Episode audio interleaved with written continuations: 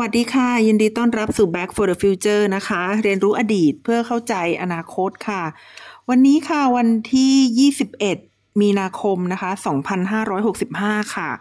ก็เป็นอีกวันหนึ่งนะคะที่โลกเราก็ยังคงไม่ได้ move on นะคะไปจากเรื่องเดิมๆที่เราเคยอ่าต้องทนอยู่กับมันนะคะมาสักพักแล้วก็คือเรื่องของโควิดนะคะก็นอกรอบนะคะเป็นปีที่สองแล้วที่เราอยู่กับโควิดนะคะแล้วก็ชีวิตนี้ก็ต้องคอยมานั่งติดตามนะคะว่าเอ่อมีใครใกล้ตัวเป็นโควิดหรือเปล่าแล้วก็เข็มสี่เข็มห้าเราจะฉีดกันเมื่อไหร่ดีนะคะตอนนี้มันก็มีปรากฏการณ์ที่ว่านักศึกษาหลายๆคนนะคะที่ดิฉันรู้จักเนี่ยเขาก็เป็นโควิดนะคะซึ่งก็จับจับต้นชนปลายไม่ถูกหรอกว่ามาจากไหนนะคะแต่ว่าที่รับทราบก็คือว่าตรวจตรวจตามปกติค่ะคือคือปกติก็จะตรวจประมาณสัปดาห์ละหนึ่งครั้งหรือสองครั้งอย่างถ้าเป็นที่ทำงานดิฉันเนี่ยก็จะตรวจสัปดาห์ละสองครั้งนะคะพอตรวจแล้วก็ก็อ้าวอ้าวเป็นหลอกเหลอนะคะคือคือมันขึ้นสองขีดก็อ้าวเป็นหลอกเหลอนะคะก็ประมาณนั้นนะคะแต่ว่าเอ่อหลายคนที่ที่เขาสุขภาพแข็งแรงก็จะไม่ได้เป็นอะไรมากนอกจากว่าจะ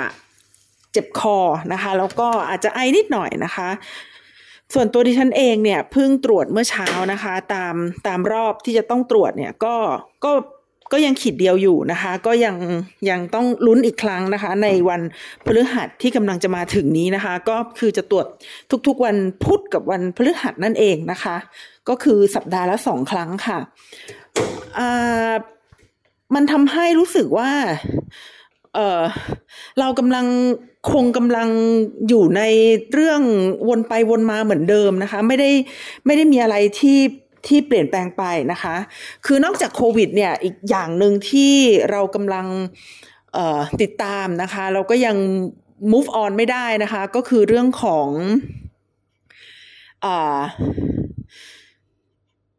รัสเซียนะคะบุกยูเครนนะคะวันนี้ที่ฉันเห็นเห็นเอ่อคนแชร์กันเยอะทีเดียวนะคะในเรื่องของว่าทำไมฝ่ายขวาไทยนะคะที่ที่เอ่อเป็นเบบี้บูมเมอร์นิดนึงเนี่ยนะคะถึงต่อต้านอเมริกานะคะแล้วก็ชื่นชมรัสเซียนะคะทำไมจึงเป็นอย่างนั้นนะคะดิฉันเองเนี่ยก็ตอนแรกก็สงสัยเหมือนกันนะคะว่าเอ๊ะทำไมเขาจะต้องชื่นชมรัสเซียอะไรประมาณนั้นนะคะทั้งๆ ท, ที่จีนเองนะคะจีนเองยังไม่กล้าที่จะไปเข้าข้างเอ่อรัสเซียขนาดนั้นทั้งๆ ท, ที่ก็เป็นเผด็จการเอ่อเบ็ดเสร็จนิยมเหมือนเหมือนกันเนี่ยนะคะแต่ทำไมจีนเองยังไม่กล้าเข้าไปอุ้มรัสเซียขนาดนั้นแต่ฝ่ายขวาไทยบางคนนะคะบางคนเท่านั้นนะคะถึงได้ไปอุ้มอุ้มรัสเซียไปสนับสนุนรัสเซียอะไรขนาดนั้นนะคะก็จริงๆก็ไม่ใช่ฝ่ายขวาไทยหรอกซ้ายไทยบางคนก็เป็นนะคะซ้ายไทยบางคนเป็นจนกระทั่งหลายๆคนงงเลยทีเดียวนะคะว่าเฮ้ยเอาจริงหรอมันมันยังไงนะคะไม่ไม่อยากจะเชื่อเลยนะคะว่าเอ่ออาจารย์ท่านนั้นนะคะเขาจะสนับสนุนรัสเซียด้วยนะคะดิฉันไม่ได้อ่านหรอกว่าอาจารย์ท่านนั้นท่านสนับสนุนรัสเซียหรือหรือเปล่านะคะแต่ก็เอ่อไปอ่านของท่านอื่นนะคะคือคือดิฉันไม่ค่อยอ่านของท่านเพราะว่าไม่ได้ติดตามนะคะแล้วก็ไม่ได้เป็นเป็นเพื่อนกับท่านนะคะไม่ว่าจะช่องทางใดก็ตามเนี่ยก็เลยไม่ได้ไม่ได้ไปอ่านโดยละเอียดนะคะว่าท่านท่านพูดว่าอะไรนะคะแต่ว่าจากการที่ได้ฟังレスปอนส์จากคนทั่วๆไปเนี่ยก็คือผิดหวังนะคะว่าเอ่อมองว่าอาจารย์ท่านน่าจะสนับสนุนอุดมการณ์เสรีนิยมสินะคะทำไมถึงไปสนับสนุนรัสเซียนะคะจริงๆแล้วก็ไม่แปลกป้าเพราะว่าถ้าแกสนับสนุนซ้ายแกก็ต้องสนับสนุนเอ่อสหภาพโซเวียตนะคะแล้วตอนนี้สหภาพโซเวียตก็ล่มสลายแกก็ยังอาจจะสนับสนุนเอ่อรัสเซียที่มาต่อจากสหภาพโซเวียตแล้วปูตินก็เคยเป็น เค จี บี ในสหภาพโซเวียตมันมันก็เลยเป็นแนวนี้หรือเปล่านะคะแต่ว่าหลายคนก็มองว่าความเป็นซ้ายของแกมันน่าจะหมายถึงความเท่าเทียมกันความเป็นพลดลภาพกันความเอื้อเฟื้อเผื่อแผ่กันของมนุษยชาติแกไม่น่าจะสนับสนุนลัทธิจักรวรรดินิยมนะคะไม่ว่าจะเป็นซ้ายหรือเป็นขวาเนี่ยที่มาบุกรุก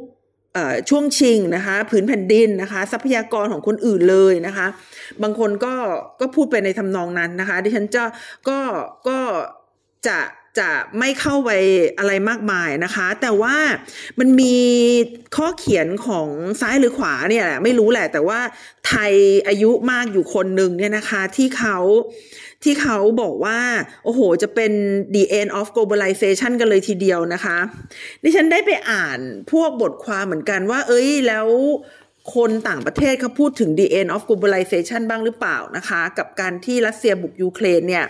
ก็ปรากฏว่าก็ไปเจอใน Foreign Affairs เหมือนกันนะคะแต่ว่าตอนที่ไปเจอที่ Foreign Affairs ฉันอ่านไม่ค่อยรู้เรื่องนะคือคือไม่รู้ว่าภาษามันมันยากหรือดิฉันมันโง่นะคะคือคืออ่านแล้วก็ไม่ได้รู้สึกเข้าใจว่าเอ้ยมันถึงขนาด the end of globalization เลยหรือนะคะเพราะว่าขนาดเศรษฐกิจของรัสเซียเนี่ยนะคะเปรียบได้เปรียบได้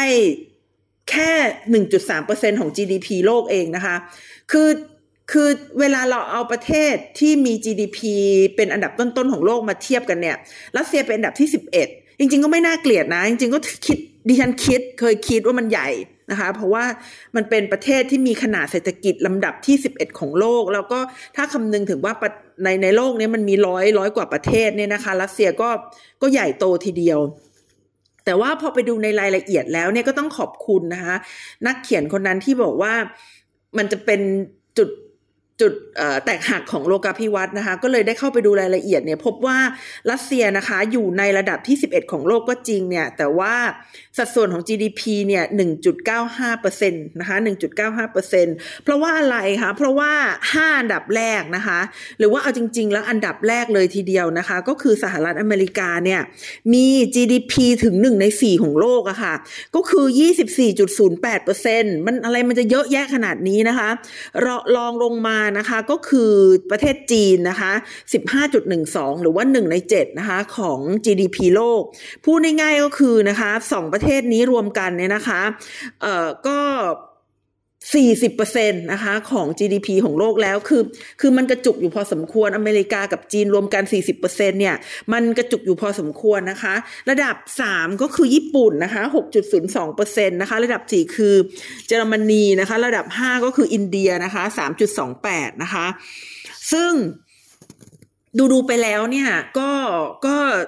เออไม่ไม่แน่ใจว่าว่ามันยังไงนะคะก็เลยลองเข้าไปดูว่าอ่าแล้วไอ้ หนึ่งจุดเก้าห้า ที่เป็นของรัสเซียเนี่ยรัสเซียเขาเป็นผู้ผลิตอะไรระดับใหญ่ในโลกนะคะปรากฏว่ารัสเซียเนี่ยเขาผลิตอ่าปิโตรเลียมนะคะคือคือเขาเป็นเอ่อเมื่อเมื่อดูสินค้าส่งออกดีกว่านะคะเมื่อดูสินค้าส่งออกนะคะก็คือว่าส่งออกน้ำมันดิบเนี่ยนะคะเอ่อมากที่สุดนะคะรองลงมาก็คือน้ำมันที่อ่ากลั่นแล้วนะคะ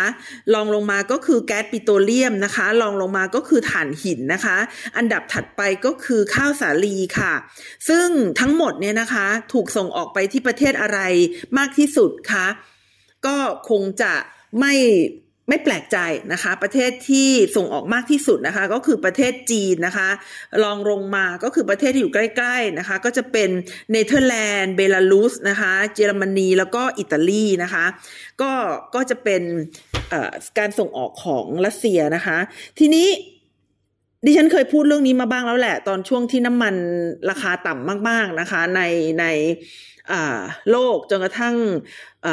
รัสเซียเนี่ยเข้ามาพยายามเจรจากับเอเปกเอเปกจนเป็นเอเปกพลัสเนี่ยนะคะ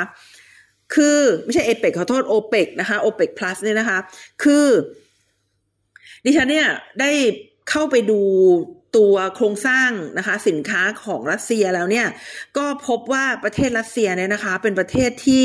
มีความหลากหลายนะคะของสินค้าส่งออกเนี่ยค่อนข้างที่จะต่ำนะคะก็คือเอ่อมีเอ่อเขาเรียกว่า economic complexity index เนี่ยนะคะค่อนข้างที่จะต่ำเลยทีเดียวนะคะก็คือลำดับที่สี่สิบห้าของโลกนะคะก็ก็ไม่แปลกเพราะว่าสิ่งที่รัสเซีย ส่งออกนะคะส่วนใหญ่ก็จะเป็นพวกผลิตภัณฑ์ขั้นพื้นฐานนะคะหรือว่าทรัพยากรธรรมชาติซึ่งถ้ามันเป็นแนวเนี้ยมันไม่ค่อยสวยไงคือมันคือทำมากได้น้อยอ่ะคือคือเป็นการส่งออกสินค้าที่ไม่ได้สร้างมูลค่าเพิ่มให้กับอุตสาหกรรมนะคะหรือว่าให้กับเศรษฐกิจภายในประเทศนะคะแล้วผู้ที่จะได้รับประโยชน์เนี่ยจากการส่งออกสินค้าที่เป็นวัตถุดิบระดับต้นพวกนี้หรือว่าคอมโมดิตี้พวกนี้นะคะก็มีจำนวนไม่เยอะนะคะคือคือคือพอมันไม่ได้เอามาแปรรูปแล้วเนี่ยคนที่เข้าไปเกี่ยวข้องกับสินค้าพวกนี้ก็น้อยลงนะคะและสินค้าพวกนี้นะคะเป็นสินค้าที่ไม่มียี่ห้อก็คือน้ำมันก็คือน้ำมันนะคะหรือว่าข้าวสาลีก็คือข้าวสาลีแก๊สก็คือแก๊สเนี่ยพวกนี้เนี่ยเราเรียกว่าสินค้าโภคภัณฑ์นะคะสินค้าโภคภัณฑ์ก็คือสินค้าที่ไม่ได้ดูแตกต่างจากสินค้าอื่นๆที่อยู่ในตลาดนะคะสินค้าพวกนี้มันมันอ่อนไหวมากนะคะคือมันขึ้นขึ้นลงลงได้ง่ายมากและถ้าเกิดเศรษฐกิจนะคะของเราเนี่ยหรือว่าของรัสเซียเนี่ยหรือของประเทศใดในโลกก็ตามทีนะคะจะต้องพึ่งพากับสภาวะที่ราคาสินค้าเนี่ยมันจะขึ้นหรือลงไม่มีใครกำหนดได้นะคะมันคือความเสี่ยงในทางเศรษฐกิจนะคะอย่างอย่างใหญ่หลวงเลยทีเดียวนะคะปูตินเนี่ยนะคะเขาเขาตัดสินใจนะคะที่ที่จะบุกยูเครนเนี่ยนะคะด้วยด้วยเหตุผลที่พิลึกมากนะคะคือจริงๆแล้วไม่ใช่แค่ปูตินหรอกนะคะผู้นำเผด็จการเนี่ยนะคะเขาเขามักจะตัดสินใจอะไรผิดๆอยู่เรื่อยเลยนะคะเช่นเช่นจีนนะคะจีนหรือว่ารัสเซียเนี่ยนะคะเขาเขามักจะออกนโยบายนะคะออกนโยบายต่างๆโดยเฉพาะอย่างยิ่งนโยบายต่างประเทศนี่นะคะที่ไม่ได้ให้ผลแบบเดียวกับที่ตั้งใจไว้นะคะอย่างอย่างสีจิ้นผิงนะคะกับปัญหาไต้หวันนะคะหรือว่าปัญหายุโรปนะคะหรือว่าปัญหากับกับอินเดียเมื่อปลายปีที่ผ่านมาเนี่ยนะคะก็ยิ่งทำให้เห็นชัดค่ะสาเหตุที่เป็นดังนั้นเนี่ยนะคะก็คือเอ่อภายใต้ระบอบเผด็จการเนี่ยนะคะภายใต้ระบอบเผด็จการและยิ่งเป็นเผด็จการที่อยู่มานานนะคะก็คือสีจิ้นผิงเนี่ยเข้าสู่ห้าปีที่สามนะคะห้าปีที่สามส่วนเอ่อปูตินเนี่ยนะคะก็เข้าสู่ปีที่ยี่สิบเนี่ยนะคะมันมันจะทำให้ความสามารถของระบบการตัดสินใจในประเทศเนี่ยมันลดลงเรื่อยๆนะคะมันลดลงเรื่อยๆก็คือสถาบันต่างๆที่ทำหน้าที่ของมันเนี่ยมันมีความหมายน้อยลงไปเรื่อยๆนะคะสถาบันต่างๆเนี่ยมันมันจะเบี่ยงเบนนะคะไปตามความพึงพอใจของผู้นำนะคะแล้วก็การขึ้นสู่ตำแหน่งสูงเนี่ยนะคะมันใช้เรื่องของเอ่อเมอริตนะคะหรือว่าใช้ในเรื่องของเอ่อความเอ่อความตรงไปตรงมานะคะในการขึ้นสู่ตำแหน่งเนี่ยน้อยลงนะคะและหลายๆคนเนี่ยก็ต้องเซลฟ์เซนเซอร์ชิพนะคะก็คือต้องเอ่อปิดปากตัวเองนะคะไม่กล้าที่จะพูดพูดจาอะไรออกไปนะคะผู้คนเล็กๆเนี่ยนะคะก็คือผู้คนเนี่ยนะคะก็ก็ก็ที่ล้อมตัวเผด็จการนะคะคือคนที่อยู่ใกล้ๆเผด็จการเนี่ยก็จะไม่ไม่กล้าพูดความจริงหรือว่ากว่าที่จะเข้ามาอยู่เนี่ยก็มีการคัดกรองในระดับหนึ่งแล้วว่าคนที่เข้ามาอยู่กับเผด็จการเนี่ยเป็นคนที่คิดนะคะเป็นคนที่คิดอะไรเหมือนกับผู้นำคนนั้นนะคะมันเลยทำให้ผู้นำเนี่ยยิ่งใช้โลกทัศน์ของตัวเองนะคะมากำหนดนโยบายต่างประเทศเนี่ยอย่างชัดเจนขึ้นนะคะเพราะว่าได้รับการสนับสนุนจากคนใกล้ตัวนะคะอย่างเช่นในสมัยประธานาธิบดีเหมานะคะเขาเชื่อในเรื่อง global revolution หรือว่าการปฏิวัติในระดับโลกนะคะเพราะฉะนั้นถึงแม้ว่าเขาจะมีมีใครที่อยู่ใกล้ตัวอย่างเช่นโจเอินไหลหรือว่ากลุ่มที่อยู่ใกล้ๆตัวนะคะแต่ว่าพวกนี้ก็ไม่สามารถที่จะแนะนำหรือว่ากล้าแย้งอะไรผิดนะคะไปจากสิ่งที่เหมาคิดได้นะคะเพราะฉะนั้นก็เลยไม่น่าแปลกใจนะคะว่าทำไมเหมาเนี่ยเขาถึงได้สนับสนุนการปฏิวัติในเอเชียตะวันออกเฉียงใต้นะคะซึ่งเป็นที่มาของลัทธิโดมิโนอันลือลั่นนะคะและนะคะการที่เขาเนี่ยจริงๆแล้วก็เชื่อในเอ่อ เอ่อ เรื่องของเอ่อ เอ่อเศรษฐไอ้เขาเรียกว่าอะไรอ่ะเรียล politics อะค่ะเรียล politics เขาเรียกว่าเป็นเอ่อสัจจนิยมนะคะการเมืองแบบสัจจนิยมเนี่ยก็เลยทำให้เขาเนี่ยนะคะเอ่อยอมนะคะที่จะกลับหลังหันนะคะทะเลาะกับสหภาพโซเวียตนะคะแล้วก็กลับคืนมามีนโยบายนะคะที่ดีกับสหรัฐอเมริกานะคะเพราะฉะนั้นนะคะจะเข้าใจผู้นำเผด็จการเนี่ยนะคะเราจึงต้องเข้าใจในเอ่อภาพลักษณ์นะคะหรือว่าโลกทัศน์ของเขาต่อโลกนะคะความความความเขาเรียกว่าอะไรอ่ะความทะเยอทะยานของเขานะคะว่าเขาเนี่ยมีความทะเยอทะยานอะไรบ้างนะคะความกังวลของเขาต่างๆเนี่ยก็พูดง่ายๆก็คือต้องใช้ลัทธิตัวบุคคลต้องทำความเข้าใจผู้นำคนนั้นเนี่ยนะคะเพื่อที่จะเข้ามาวิเคราะห์นะคะว่าเส้นทางหรือว่าการตัดสินใจที่ผู้นำคนนั้นจะเลือกจะเดินเนี่ยมันจะมาจากไหนนะคะทีนี้เราลองเอาทฤษฎีนี้นะคะว่าทำไมผู้นำเผด็จการเนี่ยจึงตัดสินใจอะไรผิดๆเนี่ยนะคะไปลองไปลองวิเคราะห์ปูตินเนี่ยนะคะคือปูตินเนี่ยนะคะเขามีภาพลักษณ์เกี่ยวกับโลกนะคะแล้วก็มองว่าตะวันตกเนี่ยนะคะกำลังตกต่ำนะคะตกต่ำเนี่ยมาจากทั้งเอ่อเอ่ออุดมการณ์นะคะแล้วก็ทั้งเอ่อตัวของประเทศต่างๆเองนะคะอย่างเช่นนะคะการเลือกตั้งเนี่ยที่ได้ประธานาธิบดีโดนัลด์ทรัมป์นะคะหรือว่าการตัดสินใจนะคะออกจากสหภาพยุโรปของสหราชอาณาจักรนะคะ Brexit นั่นเองเนี่ยนะคะอ่าหรือว่าการเกิดขึ้นของรัฐบาลฝ่ายขวานะคะในโปแลนด์และฮังการีนะคะก็คือจุดที่ทำให้เห็นว่าอุดมการเสรีนิยมเนี่ยนะคะมันมันพ่ายแพ้นะคะให้กับอุดมการอ่าชาตินิยมนะคะหรือว่าที่เป็น authoritarian หรือว่าอุดมการณ์ที่เชื่อมั่นนะคะในในคนคนใดคนหนึ่งนะคะนอกจากนี้แล้วเนี่ยนะคะการที่สหรัฐอเมริกานะคะตั้งอกตั้งใจที่จะถอนกำลังของตัวเองเนี่ยออกมาจากอัฟกานิสถานนะคะก็เป็นสิ่งที่ทำให้ปูตินเนี่ยนะคะเข้าใจว่าสหรัฐอเมริกาเนี่ยเขากำลังถอนตัวนะคะออกจากบทบาทของโลกนะคะอันนี้ก็คือความเข้าใจของปูตินนะคะแต่ที่จริงแล้วเนี่ยการเข้ามาสู่การดำรงตำแหน่งนะคะของไบเดนเนี่ยมันยิ่งคือคือถ้าเกิดเรามองไปอีกด้านหนึ่งนะคะเราก็จะเห็นว่าไบเดนเนี่ยเขาพยายามที่จะฟื้นฟูอำนาจนะคะของสหรัฐอเมริกาเนี่ยที่เคยมองที่เคยถูกมองจากโลกนะคะว่าตกต่ำนะคะ เอ่อ เมื่อสี่ปีนะคะของการดำรงตำแหน่งของประธานาธิบดีโดนัลด์ทรัมป์ก็คือปีสองพันสิบหกนะคะจนถึงสองพันยี่สิบมากกว่านะคะดังนั้น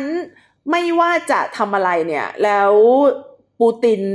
คือคือคือไม่ว่าจะเป็นปูตินหรือจะเป็นสีหรือจะเป็นเออโดกันหรือจะเป็นใครก็ตามทีเนี่ยถ้าทำอะไรแล้วนะคะแล้วนะคะอ่า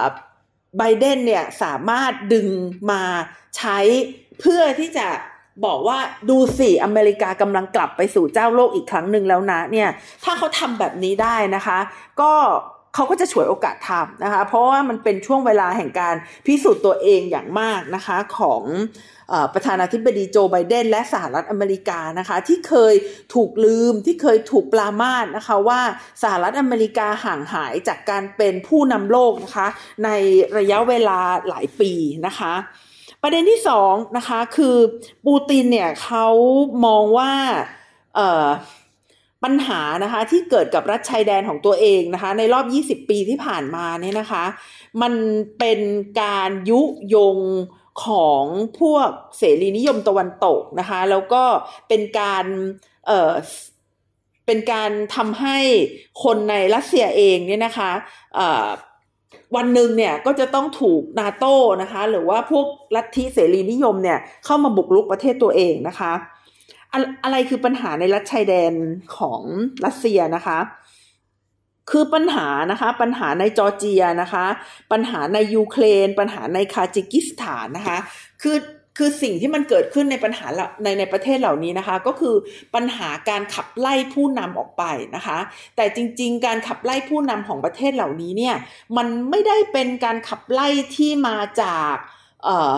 การยุยงนะคะของเผด็จการเสรีนิยมตะวันตกนะคะแต่การ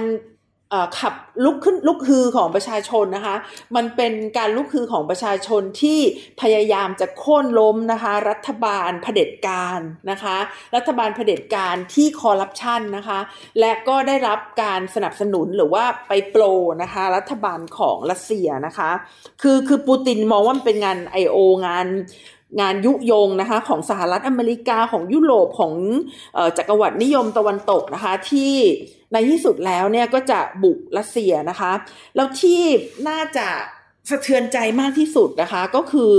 ปูตินนะคะเข้าใจว่ากองกำลังทหารของรัสเซียนะคะโคตรเจ๋งนะคะแล้วก็คิดว่าการปฏิบัติการพิเศษทางการทหารหรือว่า Special Force ครั้งนี้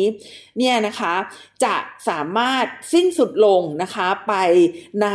ระยะเวลาไม่กี่วันนะคะคือถ้าเปรียบเทียบจำนวนทหารถ้าเปรียบเทียบจำนวนรถถังนะคะถ้าเปรียบเทียบจำนวน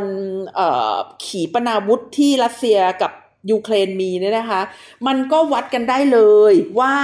รัสเซียเนี่ยมีมีมากนะคะแต่ว่าถ้าเกิดเราเอาแค่จำนวนทหารมานั่งนับหัวนะคะเอาแค่จำนวนเอ่อเอ่อขีปนาวุธที่มีนะคะเราก็คงไม่เห็นสหรัฐอเมริกาเนี่ยพ่ายแพ้นะคะในสงครามเวียดนามแล้วก็ในที่สุดก็ต้องออกไปอย่างร้าวรานแล้วก็กว่าจะรู้สึกเออดีขึ้นมาอีกทีก็หลังจากสงครามอิรักเท่านั้นนะคะและนอกจากนี้นะคะนอกจากแบบ overestimate หรือว่าให้ความสำคัญกับกองทัพตัวเองมากเกินไปเนี่ยนะคะก็ยังไม่เข้าใจนะคะว่าภายในยี่สิบปีที่ผ่านมาเนี้ยนะคะเอ่อยูเครนเนี่ยนะคะเขามีการสร้างความภูมิใจในชาติตัวเองนะคะแล้วก็ความรักชาติหรือว่าที่เรียกว่า patriotism เนี่ยนะคะซึ่งซึ่งได้สร้างขึ้นมาในยูเครนนะคะเป็นระยะเวลานานแล้วนะคะและยิ่งมองคนหนุ่มสาวชาวยูเครนนะคะเขาจะมองรัสเซียเนี่ยว่าเป็นอดีตซึ่งเขาไม่ได้อยากจะกลับไปนะคะเขามองตะวันตกมองยุโรปนะคะว่าเขาอยากเป็นคนยุโรปนะคะยิ่งเอ่อ Orange Revolution ในยูเครนเนี่ยได้ทำให้เห็นได้ชัดเลยนะคะคือเขาชูธงยุโรปอ่ะคือเขาอยากเป็นยุโรปอ่ะเขาไม่ได้อยากเป็นรัสเซียเขาไม่ได้อยากต่อคิวเพื่อปันส่วนขนมปังหรืออาหารใดๆอะค่ะเขาอยากมีความคิดสร้างสรรค์เขาอยากเป็นคนยุโรปนะคะและถ้าเกิดมันไม่ใช่อย่างนั้นเนี่ยเขาไม่สามารถที่จะขับไล่นะคะอดีตประธานาธิบดีที่โปรรัสเซียออกไปได้นะคะแล้วมันไม่ได้เป็นพลังนะคะที่ที่ที่มาจากคนหนุ่มสาวเท่านั้นนะคะเราจะเห็นทหารหลายๆคนของยูเครนเหมือนกันนะคะที่เข้าไปช่วยเหลือคนหนุ่มสาวนะคะในในในการที่จะขับไล่ประธานาธิบดีที่ที่โปรรัสเซียออกไปนะคะเพราะว่าการรักชาติอย่างเดียวเนี่ยมันไม่เพียงพอนะคะที่จะสามารถรักษาชาติได้นะคะมันต้องเอ่อผนวกกับเรื่องของเอ่อยุทธศาสตร์นะคะในการในการป้องกันประเทศนะคะแล้วก็ในการป้องกันเอกราชของตัวเองด้วยนะคะมันก็เลยไม่ได้อ่าหยุดอยู่ที่เรื่องของการมีความรักชาติแต่เพียงเท่านั้นค่ะค่ะทีนี้มาดูว่ามันจะกระทบต่อโลกาภิวัตน์หรือนะคะจริงๆแล้วโลกาภิวัตน์เนี่ยมันไม่ได้เป็นกระแสที่แบบแบบด้านเดียวอ่ะมาตั้งแต่ต้นนะคือในฐานะที่ดิฉันเนี่ยเฝ้าติดตามข่าวโลกนะคะมาเป็นระยะเวลานานแล้วเนี่ยดิฉันก็จะเห็นว่าโลกาภิวัตน์เนี่ยมันอยู่ควบคู่กับการต่อต้านโลกาภิวัตน์มาโดยตลอดนะคะคือคือคือกระแสมันไม่ได้เป็นทางเดียวแล้วก็เอ่อเมื่อที่จะบอกว่าเออโลกเราเนี่ยมันหันมาค้าขายกันนะคะมันหันมาเปิดการค้าเสรีระหว่างกันมันหันมามีอุดมการเดียวกันเนี่ยมันเกิดขึ้นนะคะพร้อมๆกับอุดมการของการขัดขวางโลกาภิวัตน์อยู่เสมอมันเกิดขึ้นกับการขัดขวางการค้าเสรีการลงทุนระหว่างประเทศกระแสการต่อต้านผู้อพยพนะคะแนวคิดชาตินิยมจนกระทั่งถึงเรื่องของผู้ก่อการร้ายมันเกิดขึ้นอยู่เสมอนะคะ เราอาจจะบอกว่าโลกาภิวัตน์เนี่ยมันเริ่มขึ้นในช่วงประมาณต้นทศวรรษที่หนึ่งพันเก้าร้อยเก้าสิบนะคะสิบปีแรกเนี่ยนะคะสิบปีแรกเนี่ยก็มีการชุมนุมกันเพื่อต่อต้านโลกาภิวัตน์นะมีการชุมนุมกันเพื่อต่อต้านการค้าเสรีมีการชุมนุมกันเพื่อต่อต้านองค์การการค้าโลกนะคะและแค่ปีสองพันหนึ่งนั่นเองนะคะเราได้เห็นจุดพีคจุดหนึ่งของการต่อต้านโลกาภิวัตน์นะคะไม่ว่าจะมาจากตะวันตกหรือตะวันออกนะคะที่มาจากตะวันออกก็คือการปฏิบัติการนายวันวันนะคะซึ่งได้ทำให้ศูนย์กลางของโลกตะวันตกนะคะก็คืออาคาร World Trade Center นครนิวยอร์กนะคะเพนทากอนสหรัฐอเมริกานั่นแหละค่ะได้ตกเป็นเป้าหมายนะคะของการก่อการร้ายนะคะและไม่ใช่เฉพาะสหรัฐอเมริกาเนี่ยหลังจากนั้นนะคะเราก็เห็นการก่อการร้ายนะคะเกิดขึ้นในหลายๆบริเวณของโลกนะคะไม่ว่าจะเป็นการปฏิบัติการแบบโลนวูลฟ์หรือว่าคนคนเดียวนะคะหรือว่าไม่ว่าจะเป็นการปฏิบัติการของกลุ่มคนนะคะจนกระทั่งถึงกลุ่ม ไอซิส เลยก็ตามนะคะสิ่งต่างๆเหล่านี้เนี่ยล้วนแล้วแต่เป็นการต่อต้านโลกาภิวัตน์ทั้งนั้นนะคะโลกาภิวัตน์ก็เลยไม่ได้เกิดขึ้นแบบแบบกระแสเดียวแล้วแบบคนจะมาหันมาสามัคคีกันค้าขายระหว่างกันมีอุดมการณ์เดียวกันน่ะคือมันเกิดขึ้นพร้อมกับแรงต่อต้านเนี่ยมันเกิดขึ้นมาโดยเสมอนะคะเอ่อดิฉันคิดว่านะคะสิ่งที่เกิดขึ้นครั้งนี้เนี่ยนะคะมันจะทำให้เห็นว่าอาวุธนะคะที่เป็นเรื่องของอาวุธทางการเงินเนี่ยมันจะประสบความสำเร็จนะคะก็ต่อเมื่อมีพันธมิตรร่วมกันนะคะคือสหรัฐอเมริกาถ้าจะแซงชั่นรัสเซียเนี่ยทำเองประเทศเดียวนะคะก็ไม่ประสบความสำเร็จก็คือต้องให้ชาติในยุโรปชาติอื่นๆเนี่ยเข้ามาร่วมแซงชั่นด้วยนะคะล่าสุดดิฉันเห็นข่าวแบบแบบอ่านเร็วๆนะคะก่อนที่จะเดินมาอัดอัดอัดอัดเสียงครั้งนี้เนี่ยเห็นเยอรมนีนะคะพยายามที่จะไปซื้อแก๊สธรรมชาตินะคะจากประเทศอื่นแล้วนะคะก็คือพยายามกระจายความเสี่ยงไม่พึ่งพานะคะรัสเซียเพียงประเทศเดียวเพราะว่ามีมีคือคือมีเสียงล่ำลือมากมายนะคะว่าเยอรมันเนี่ยนะคะเขาต่อท่อกับรัสเซียนะคะถึงสองโครงการเลยนะคะเพื่อที่จะรับซื้อก๊าซธรรมชาติจากรัสเซียนะคะแล้วก็มันก็ยิ่งทำให้รัสเซียเนี่ยรู้สึกว่าเออถ้าเกิดฉันไม่ส่งก๊าซให้เธอเธอจะต้องหนาวนะอะไรประมาณนี้นะคะดังนั้นเนี่ยนะคะสงครามยูเครนเนี่ยนะคะมันจะช่วยสร้างความเป็นอันหนึ่งอันเดียวกันนะคะอ่าได้ในระดับหนึ่งและทำให้เห็นว่านะคะการเป็นอันหนึ่งอันเดียวกันหรือความเป็นพันธมิตรกันเนี่ยนะคะมันสำคัญกับการต่อต้านสงครามนะคะมากกว่าตัวอาวุธนะคะหรือไม่ว่าจะเป็นอาวุธทำลายล้างนะคะหรือว่าอาวุธที่เป็นอาวุธทางการเงินอีกนะคะมันมันก็ยิ่งทำให้ยุโรปเนี่ยนะคะเขาเขารู้สึกว่าเอ้ยมันต้องยูไนเต็ดกันมากขึ้นนะคะมันจะต้องเอ่อร่วมมือร่วมใจกันทำอะไรกันมากขึ้นดิฉันไม่ไม่ยังไม่เห็นว่าตรงนี้จะมีส่วนอะไรกับการทำให้ อี ยู เนี่ยเขาเขาคือคืออย่างนี้ อี ยู เนี่ยเขาก็ต้องสามัคคีกันมากขึ้นใช่ไหมคะเพราะว่าเอ่อแบบนี้มันก็ทำให้เห็นว่าการเป็นพันธมิตรเนี่ยมันสามารถใช้มาตรการทางเศรษฐกิจมาตรการทางความมั่นคงเนี่ยนะคะได้ดีกว่าการที่เป็นประเทศเดียวๆอันนี้ อี ยู จะต้องจะต้องตระหนักเลยแล้ว ยู เค ที่เพิ่งออกจาก อี ยู ไปนะคะจะตระหนักในส่วนนี้หรือเปล่านะคะดิฉันคิดว่าการกลับมาอยู่ใน อี ยู คงไม่ใช่คำตอบในระยะเวลาอันสั้นนะคะแต่ว่าอาจจะต้องสร้างพันธมิตรในรูปแบบใหม่นะคะที่จะทำให้ความร่วมมือระหว่างอังกฤษนะคะกับสหภาพยุโรปเนี่ยมันมันเกิดได้เกิดได้อย่างราบรื่นมากขึ้นนะคะก็คงก็คงต้องต้องใช้คอนเนคชั่นแบบใหม่นะคะแต่ว่าสิ่งที่สำคัญก็คือเพื่อนนะคะสงครามครั้งนี้ทำให้เห็นว่าสิ่งที่สำคัญคือเพื่อนนะคะคือก็ยังกลับมาสู่ธีมของพอดแคสต์ในวันนี้นะคะว่าทำไมทำไมมีคนบางกลุ่มนะคะที่เอาใจช่วยเชียร์รัสเซียเหลือเกินนะคะแล้วก็ด่าสหรัฐอเมริกาเหลือเกินนะคะ คืออเมริกาด่าได้นะคะไม่ใช่ด่าไม่ได้นะคะคือ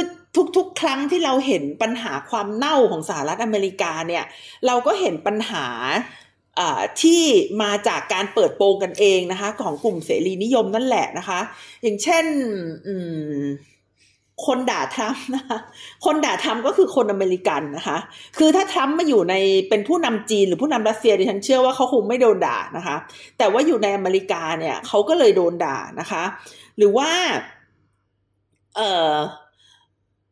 เอ่อตอนที่สหรัฐอเมริกาเนี่ยจับตัวนักโทษนะคะไปทรมานที่ให้กินน้ำจนท้องแตกอะไรอย่างเงี้ยที่กัวนาโมนะคะตรงนี้คนที่มาเปิดเผยก็คือสื่อตะวันตกนะคะสื่อตะวันตกก็ก็เข้ามาเปิดเผยนะคะตอนที่บุชเนี่ยนะคะเขาไปทรมานนักโทษต่างๆก็ก็เป็นสื่อตะวันตกเนี่ยนะคะเอ่อเรื่องที่สหรัฐอเมริกาเนี่ยเข้าไปบุกอิรักรอบสองนะคะแล้วก็บอกว่าซัดดัมฮุสเซนมีอาวุธทำลายล้างสูงเนี่ยแต่พอเข้าไปบุกจริงก็ไม่เจอเนี่ยนะคะคนที่ด่าคนที่ด่าก็คือสื่อตะวันตกนะคะเพราะฉะนั้นแล้วเนี่ยดิฉันคิดว่าอเมริกาด่าได้นะคะแต่รัสเซียก็ต้องด่าได้เหมือนกันนะคะเอ่อคนที่ชื่นชมรัสเซียเนี่ยนะคะคือคนที่ชื่นชมรัสเซียเนี่ยมงคลชีวิตข้อแรกก็ยังไม่มีเลยนะคะก็คือไปคบเพื่อนชั่วนะคะก็ยิ่งทำให้ตัวเองดูแย่นะคะและเอ่อเรื่องแบบนี้เนี่ยนะคะมันมันไม่ใช่สงครามนะพูดจริงๆคือคือมันไม่ใช่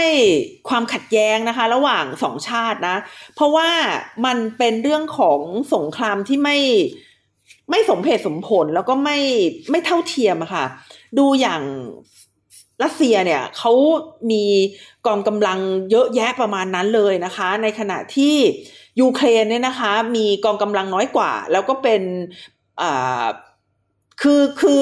เขายังไม่ได้อยู่ใน NATO เลยนะคะเพียงแต่ว่าเขาอยากจะอยู่ใน NATO เพื่อที่จะป้องกันตัวเองแล้วรัสเซียก็บอกว่าเฮ้ยไม่ได้นะการที่ยูเครนอยู่ใน NATO ก็คือการขยายตัวนะคะของ NATO มายังตะวันออกซึ่งการขยายตัวของ NATO มาตะวันออกเนี่ยมันคือการอ่าเรียกได้ว่า